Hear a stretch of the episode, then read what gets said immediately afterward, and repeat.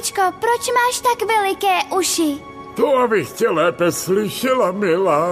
A babičko, proč máš tak veliké oči? To, abych tě lépe viděla, milá. Ale babičko, proč máš tak strašně velkou tlamu? Abych tě mohla líp sehnat.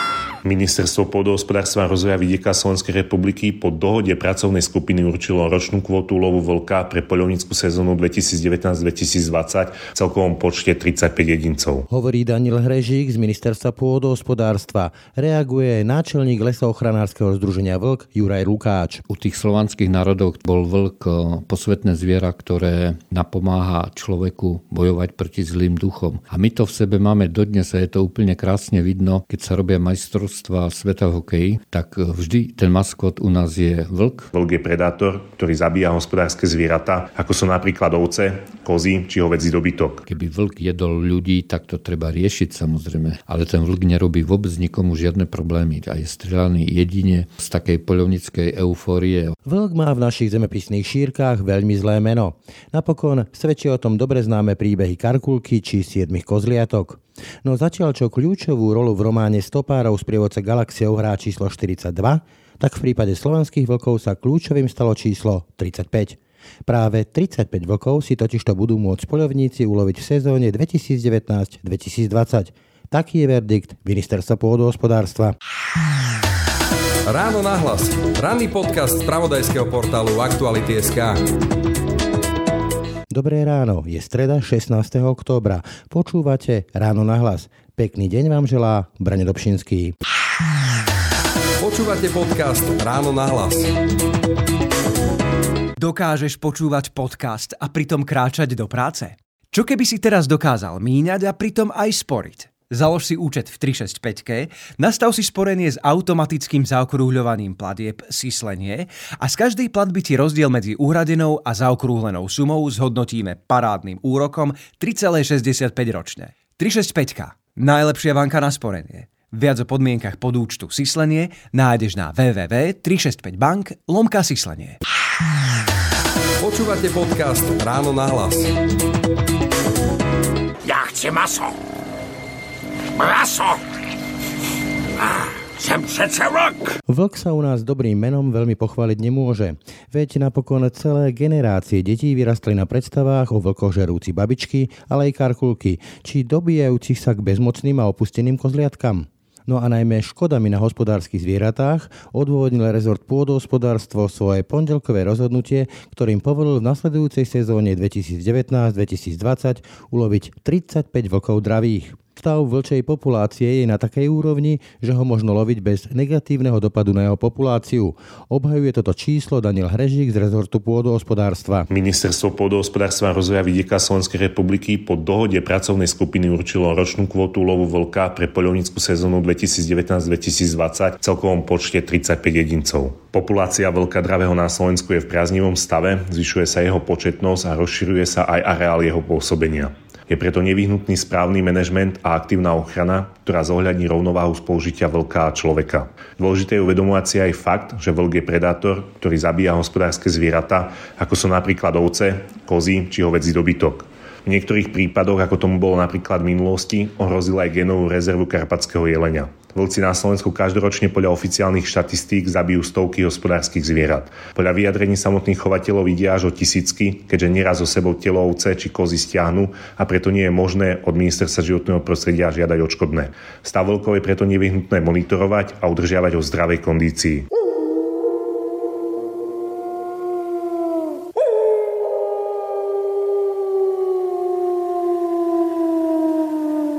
Momentálne som v štúdiu s Jurajom Lukáčom, náčelníkom lesoochranárskeho združenia Vlk. Dobrý deň. Dobrý deň. Pán Lukáč, momentálne prebehlo konanie na ministerstve pôdohospodárstva, kde sa určila kvóta odstrelu vlka. Určila sa na 35 kusov ročne. Je to výhra? Je to prehra a myslím si, že je to prehra všetkých zaujímavých skupín, pretože určite poľovníci nebudú spokojní, požadovali odstrel minimálne 70 kusov a my sme požadovali nulový odstrel, aspoň tento rok, aby sa ukázalo, že to prežijeme všetci a dokonca, že z toho budeme mať nejaké výhody. Vy hovoríte, alebo teda e, ste za nulu. Dokonca voláte vlka ako nejakým lesným doktorom. Čiže ten hlavný argument, prečo by sa mal striať moro ošípaných, nie je relevantný argument? Moro ošípaných je jeden z mnohých argumentov, ktorý hovorí v prospech veľká a my sme na komisii hovorili o viacerých argumentoch. Jeden z nich je ten, že vlk nespôsobuje veľké škody na hospodárskych zvieratách. Tie škody vôbec nesúvisia s jeho odstrelom. Tie sú zapričinené inými faktormi a aj tie, čo zapričinuje, sa dajú eliminovať. To je prvá vec. A druhá vec, že tú zver, ktorú loví, to sú jelenia a diviaky, Máme v mimoriadne vysokých číslach, tých jeleňov je tu veľa, spôsobujú škody za milióny eur, diviaky a jelene teda spolu, tzv. raticová zver čo vysoko presahuje škody spôsobené vlkom na hospodárskych zvieratách. Takže nie dôvod kvôli škodám streľať zrovna vlka, keď už tak nejaké tie iné zvieratá, ktoré spôsobujú reálnu škodu. A potom je tu aj ten africký morošipaný, kvôli ktorému sme hlavne navrhovali tú kvotu, ale nie ako úplnú totálnu záchranu proti africkému moru ošípaných, ale ako taký pokus, že vlk podľa nás môže z časti eliminovať šírenie toho moru pretože loví choré, napadnuté jedince, konzumuje aj kadavery, to znamená už nejaké uhynuté jedince a tým zabraňuje šíreniu toho vírusu do oblasti, kde ten mor ešte nie je. My nehovoríme, že zlikviduje na nulu ten mor, ale určite môže tvoriť nejakú obrannú hrádzu proti šíreniu tejto choroby, ktorá je veľmi nebezpečná. Veď dajme nulovú kvotu, na druhý rok to vyhodnotíme a uvidíme. Keď to bude v prospech veľká tie čísla, tak môžeme pokračovať, keď nie, tak budeme jednať ďalej. Neboli ochotní na to pristúpiť. Vy dokonca hovoríte o tom, že vlk je akýsi doktor toho lesa, pokiaľ im napríklad on nedostáva besnotu, práve naopak, že loví besné líšky a podobné zvieratá? Áno, samozrejme tam, kde sa vlk vyskytuje vo väčšom množstve a v takom prakticky hodnotnom, tak e, tej besnosti je alebo veľmi málo, alebo nie je vôbec. A ako doplnok tej vakcinácii je to zase výborná vec a to máme podložené výskumami spred niekoľkých desiatok rokov, kde je jasné, že to takto funguje a je to logické, vlk nezistuje, či tá korisť má besnotu alebo mor. On proste uloví zviera, ktoré sa dá uloviť a to choré zviera sa dá vždy ľahšie uloviť ako zdravé zviera. A to vôbec nemusí ísť o viditeľné nejaké poranenie alebo viditeľnú chorobu. To môže byť choroba, ktorá zasiahla nervový systém alebo mozog. Proste slabšie zviera, ktoré nestíha. Alebo pomalšie mu myslí. Objaví sa vlka, kým sa on rozhodne, že začne bežať, tak je ulovené. On uloví vždy to posledné zviera v stáde, ktoré sa mu dá uloviť. Na čo by bežal za tým najsilnejším jeleňom samozrejme. Čím vás fascinuje vlk? Je to milé zviera, ktoré som zistil istý čas odo mňa už vôbec e, neuteká. Jelenia, keď stretnete, tak si ide polámať nohy, aby bol čo najskôr odo mňa, ale skutočne mám veľa stretnutí s vlkmi, ktorí keď ma videli, tak ma pozorovali, čo tam vlastne robím a tak nebali sa ma ako keby chceli so mnou komunikovať. Mňa nefascinujú tie jeho prínosy vedecké, o ktorých sa hovorí, ale je to taká emocionálna záležitosť. Máte ich rád? No, mám ich rád a nevidím hlavne dôvod, ja sa snažím byť advokátom. Hej. On nemá svojich advokátov, ktorí by tu prišli na komisiu, kde sa rozhoduje o ich strieľaní, tak ja sa snažím byť ich hovorca, alebo ako to povedať, pretože sú úplne nezmyselne strieľaní, bez dôvodu. Keby vlk jedol ľudí, tak to treba riešiť samozrejme, hej. ale ten vlk nerobí nerobí vôbec nikomu žiadne problémy, dá sa povedať, a je strieľaný jedine z takej poľovnickej eufórie. Oni strašne chcú mať tú kožu. Statusová vec, ako ulovil som vlka. Je to vyslovene statusová vec, ktorá má reprezentovať hrdosť alebo kvalitu toho lovca, ktorý ho zastrelia, pritom to tak vôbec nie je.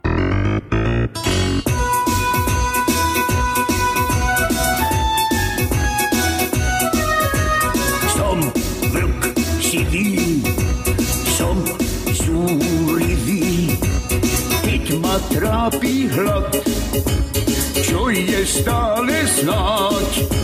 V žalúdku mi hudci hudú, kto vie, ako dlho budú ešte takto hús. Možno, že by prestali hrať, keby som tak mohol zožrať. Mesa riadný kus,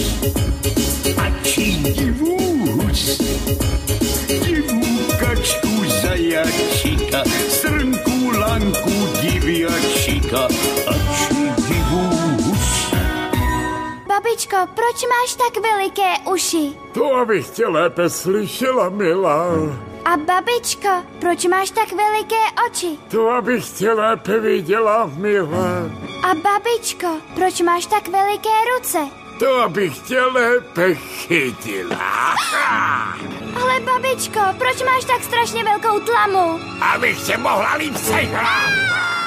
Som v štúdiu s Jurajom Lukáčom, náčelníkom lesoochranárskeho združenia Vlk. Keď som si len tak eh, preskroloval, povedzme, že YouTube a pozrel som si kľúčové slovo vlk, tak mi vyskočili také, že karkulka a zlý vlk, eh, potom tri prasiatka, zase nejaký zlý vlk a sedem kozliatok, opäť zlý vlk.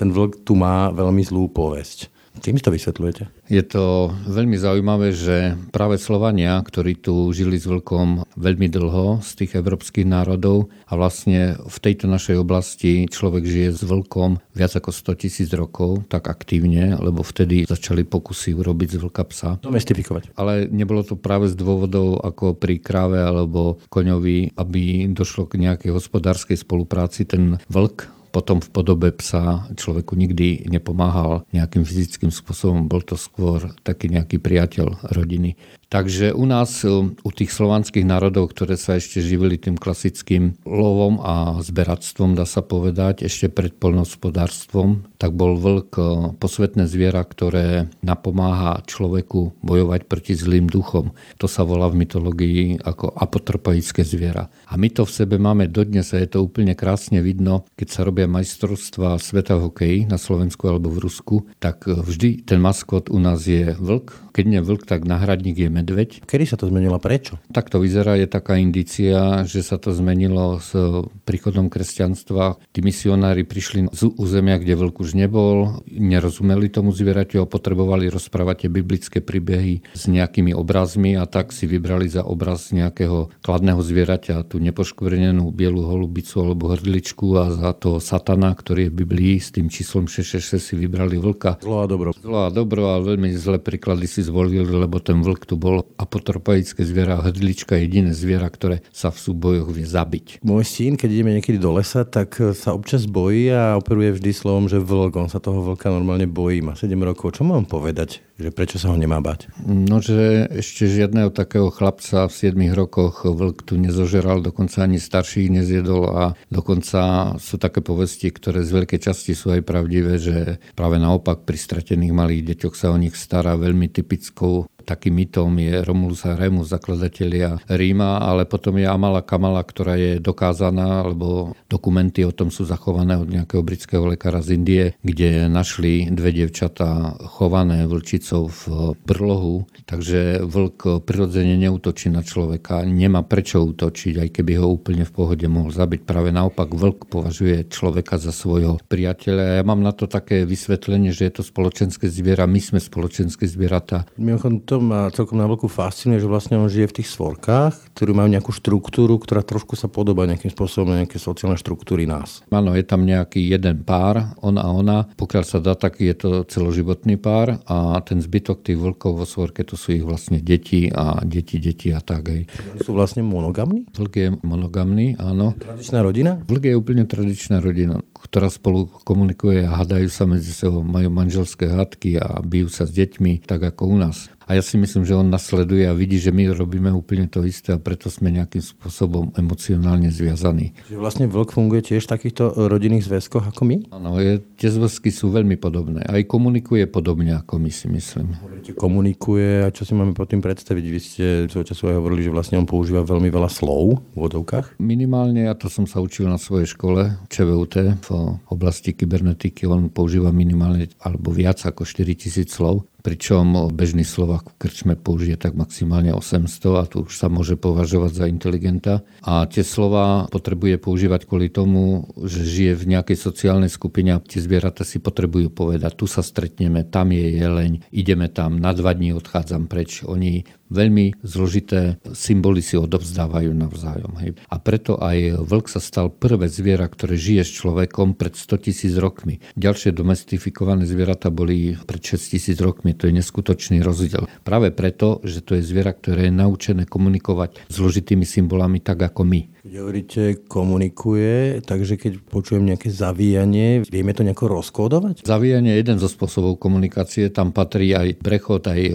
pachové značky, aj všeličo iné postoj tela, ale my tomu nerozumieme. Tu svorku vedie nejaký alfa samec sa tomu hovorí, ako to slovo alfa samec momentálne nemá veľmi ako dobré meno v tej ľudskej spoločnosti. Zodpoveda taký ten negatívny obraz alfa samca tomu vlčiemu alfa samcovi? To je práve tá jedna z tých takých ľudských interpretácií, že väčšina tých zoologov sú muži, hej, tam prakticky e, nie sú nejaké známe ženy, tak oni si myslia, že vlk je bojové zviera a musí fungovať ako vojenské družstvo. To znamená, musí tam byť nejaký veliteľ, tak ho nazvali prvým písmenom e, greckej abecedy, ale je to celé, si myslím, veľká hlúposť. A ešte navyše z neho robia toho najsilnejšieho, čo vyzerá, že vôbec nie je pravda, lebo všeobecne v evolúcii vyhrávajú nie najsilnejší, ale tí, čo sa vedia najlepšie dohodnúť a prispôsobiť. To je veľmi zaujímavé. Ja mám takú vlastnú teóriu, ktorú vyzerá, že potvrdzujú aj rôzne vedecké štúdie, že v tej vlčej svorke velí žena. To znamená, tam nie je ten samec, ale že je to nejaká stará vlčica alebo vlčica, ktorá sa dožíva veľmi vysokého veku práve preto, že svorka si ju pestuje, chová, aj keď už sama nemôže loviť aktívne, pretože tá inteligencia, ktorú má, sa nedá nahradiť silou. Ona určuje, kde sa pôjde loviť, v akom období sa pôjde loviť,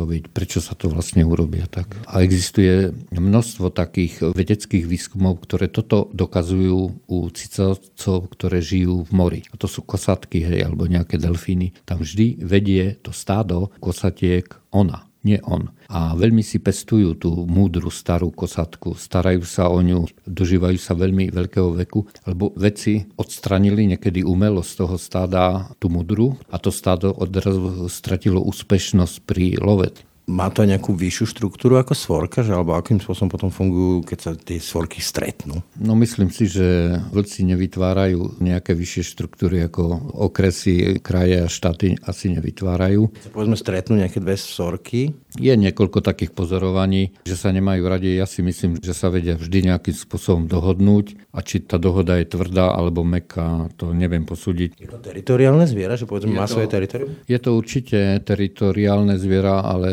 myslím si, že o tie teritoria nebojujú a nevedú krvavé boje, len sa dohodnú, že tu teda lovíme my, podľa toho, koľko je tam tej lovnej koristi. A tu lovíte vy a tie hranice sú nepevne stanovené, sú nejaké gumené podľa stavu tej ktorej svorky, dokonca dochádza k zlučovaniu svoriek, naopak, keď je nejaká svorka veľká, tak dochádza k deleniu a nejaká svorka začne operovať v inom priestore. Erik Balak, keď som smeroval rozhovoril, tak mi hovoril také zaujímavé veci, že povedzme, tu sme mali medveďov niekde z Rumúnska, ktorí vlastne tak pútujú Tie vlky, ktoré tu máme, to sú naše domáce, oni neputujú takto? Vlk, hovorí sa o ňom, že vie prekonať veľké vzdialenosti a keď musí, tak ich určite prekoná. Sú také záznamy, moja priateľka z Polska má zmonitorovaného vlka, ktorý prešiel z Nemecka cez celé Polsko až do Bieloruska, čo je niekoľko tisíc kilometrov, ale normálni vlci to nerobia, lebo prečo by to robili? Vlci tak putujú, keď majú nejaký problém. To znamená, žijú v nejakej oblasti, kde nie je dostatok zvery, nemá partnerku alebo má nejaké iné problémy a ide ten problém riešiť tým, že sa presťahuje. Ale naši normálni vlci sa pohybujú. Tá svorka jedna u nás na východe Slovenska je stačí 50 km štvorcových, lebo je tam veľmi veľa tej lovnej zvery.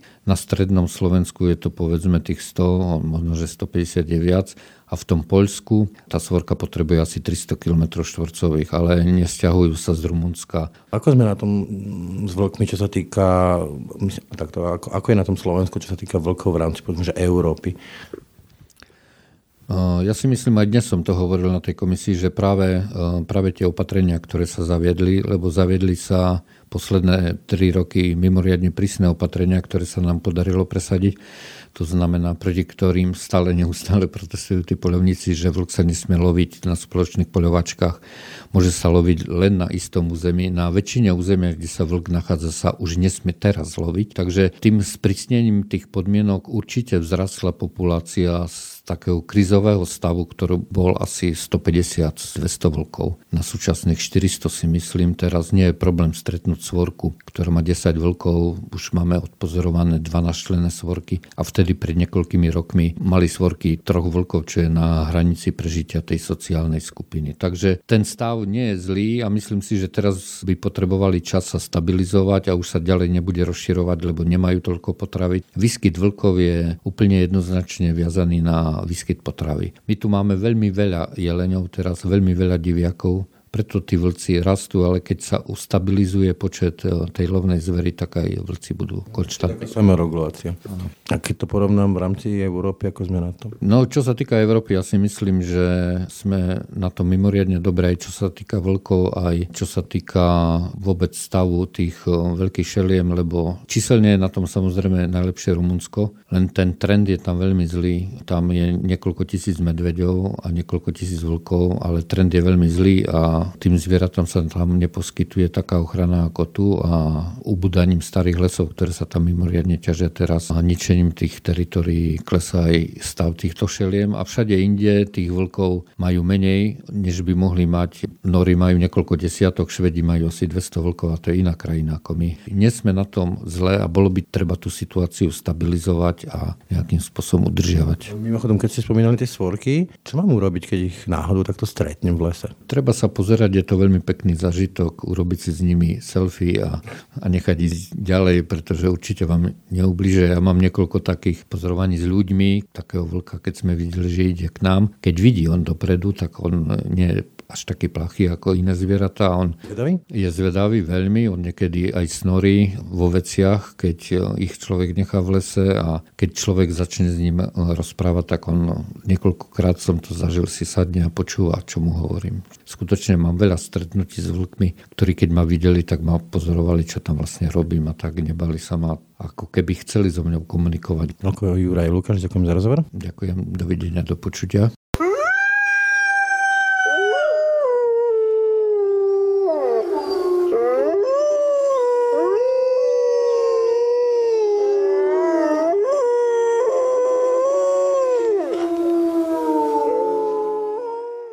A to je na dnes rána na hlas všetko. Počúvajte nás každé ráno na webe aktuality.sk lomka podcasty.